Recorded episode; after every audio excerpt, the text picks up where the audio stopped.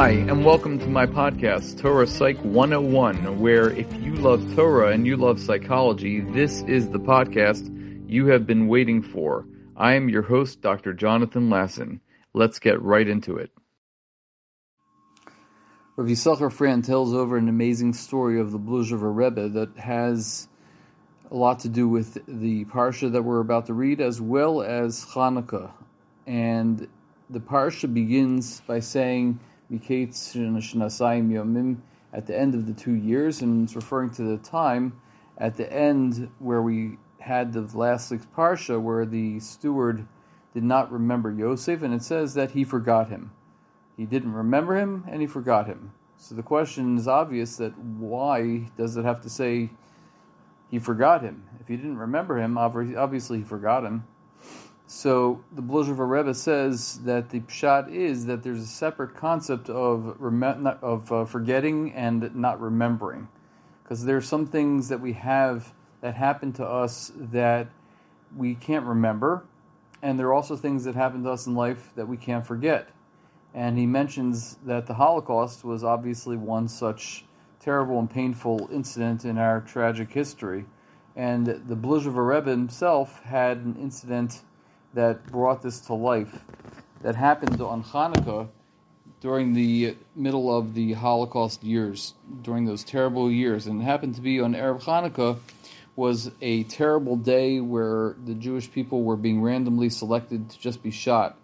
And their bodies were lying on the ground and people were depressed. But it was Hanukkah. So they tried to find some something, some way to light a menorah. So they took a shoe and they took a garment and made some wicks and put it inside the shoe.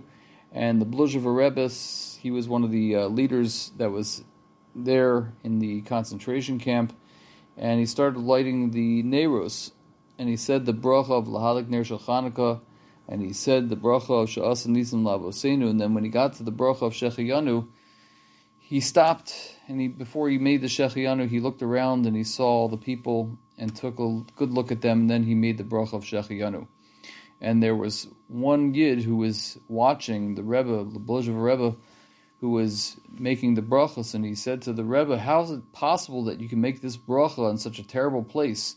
You have Jews that are lying around that are dead, and you're making a shechiyanu, thanking Hakadosh Baruch Hu for keeping us alive and bringing us to, to this time." That, that doesn't make any sense. I can understand the first two, but shechiyanu just doesn't make any sense.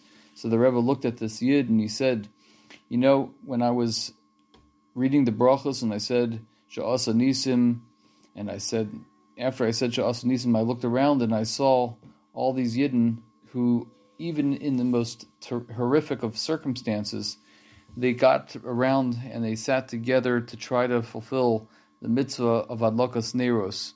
And even in this terrible time, they sat there. And we all sat here together.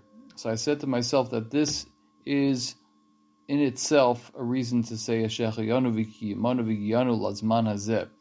We should never have to know of such times, but we should also remember that there are many times in our lives that we can make a shechiyanu. We have the ability to make a shechiyanu for good things, for things that we purchase, for things that happen to us, for different mitzvahs that we, that occur on a daily basis. And we have to always remember who's the one that's making these miracles happen. These miracles happen every single day. We have to look for the Hashgacha Pratis, and you don't have to look too far. There are things that happen that we wonder why they happened, and every single day, every single hour, you could probably find something that's Hashgacha Pratis. So we should all go into the last days of Hanukkah. We just lit the uh, fourth candle. I'm uh, recording this on a Wednesday night. We just lit the fourth candle. We should go into the last days of Hanukkah, always feeling a sense of renewal that Shechiyanu v'kiyamanu v'giyanu lazman hazeh. Have a wonderful Shabbos.